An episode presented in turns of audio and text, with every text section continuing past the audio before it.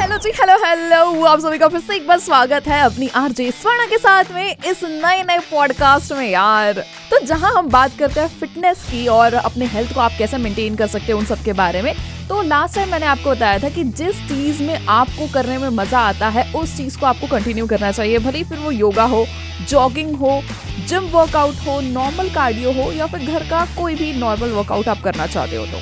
The first and the most important thing is आपकी body और आपका माइंड किसमें ज़्यादा सेटिस्फाइड होता है?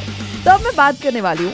कई सारे लोग कहते हैं कि यार कि यार डाइटिंग इज़ वेरी इंपॉर्टेंट मतलब कि अगर आप प्रॉपर डाइट नहीं लोगे तो आप पतले नहीं हो सकते। कई लोग कहते हैं कि यार, कई सारे लोग ये कहते हैं कि यार, आपको जिम विम की ज़रूरत नहीं है। आप सिर्फ़ घर पे डाइट करके भी अपना फिटनेस रिजीम मेंटेन करके रख सकते हो। तो इस दुविधा के बीच में आपको क्या करना चाहिए? चलो उसके बारे में डिस्कस करते हैं। तो सबसे इम्पोर्टेंट बात यह है कि कभी भी आप किसी भी फिटनेस के बारे में बात करोगे तो yes it contains both of them 50 50 आपका वर्कआउट भी उतना ही इम्पोर्टेंट है जितना आपको अपनी डाइट पे कंट्रोल रखना इम्पोर्टेंट है यार.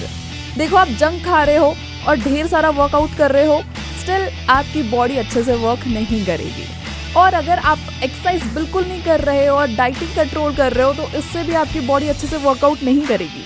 क्योंकि अनहेल्दी वेट लॉस होता है, जब आपका स्लो मेटाबॉलिज्म होता है, आपके बॉडी में वाटर लॉस ज़्यादा होने लगता है मसल एंड फैट कम लॉस होने लगता है, आप माइक्रो न्यूट्रिएंट्स बहुत कम ले रहे हो अपनी डाइट में, उससे भी काफ़ी ज़्यादा फ़र्क पड़ जाता है यार and result of crash diet and unbalance micro nutrients तो न्यूट्रिएंट्स जब आप प्रॉपर डाइट करते हो तो आपकी बॉडी को मिलते हैं।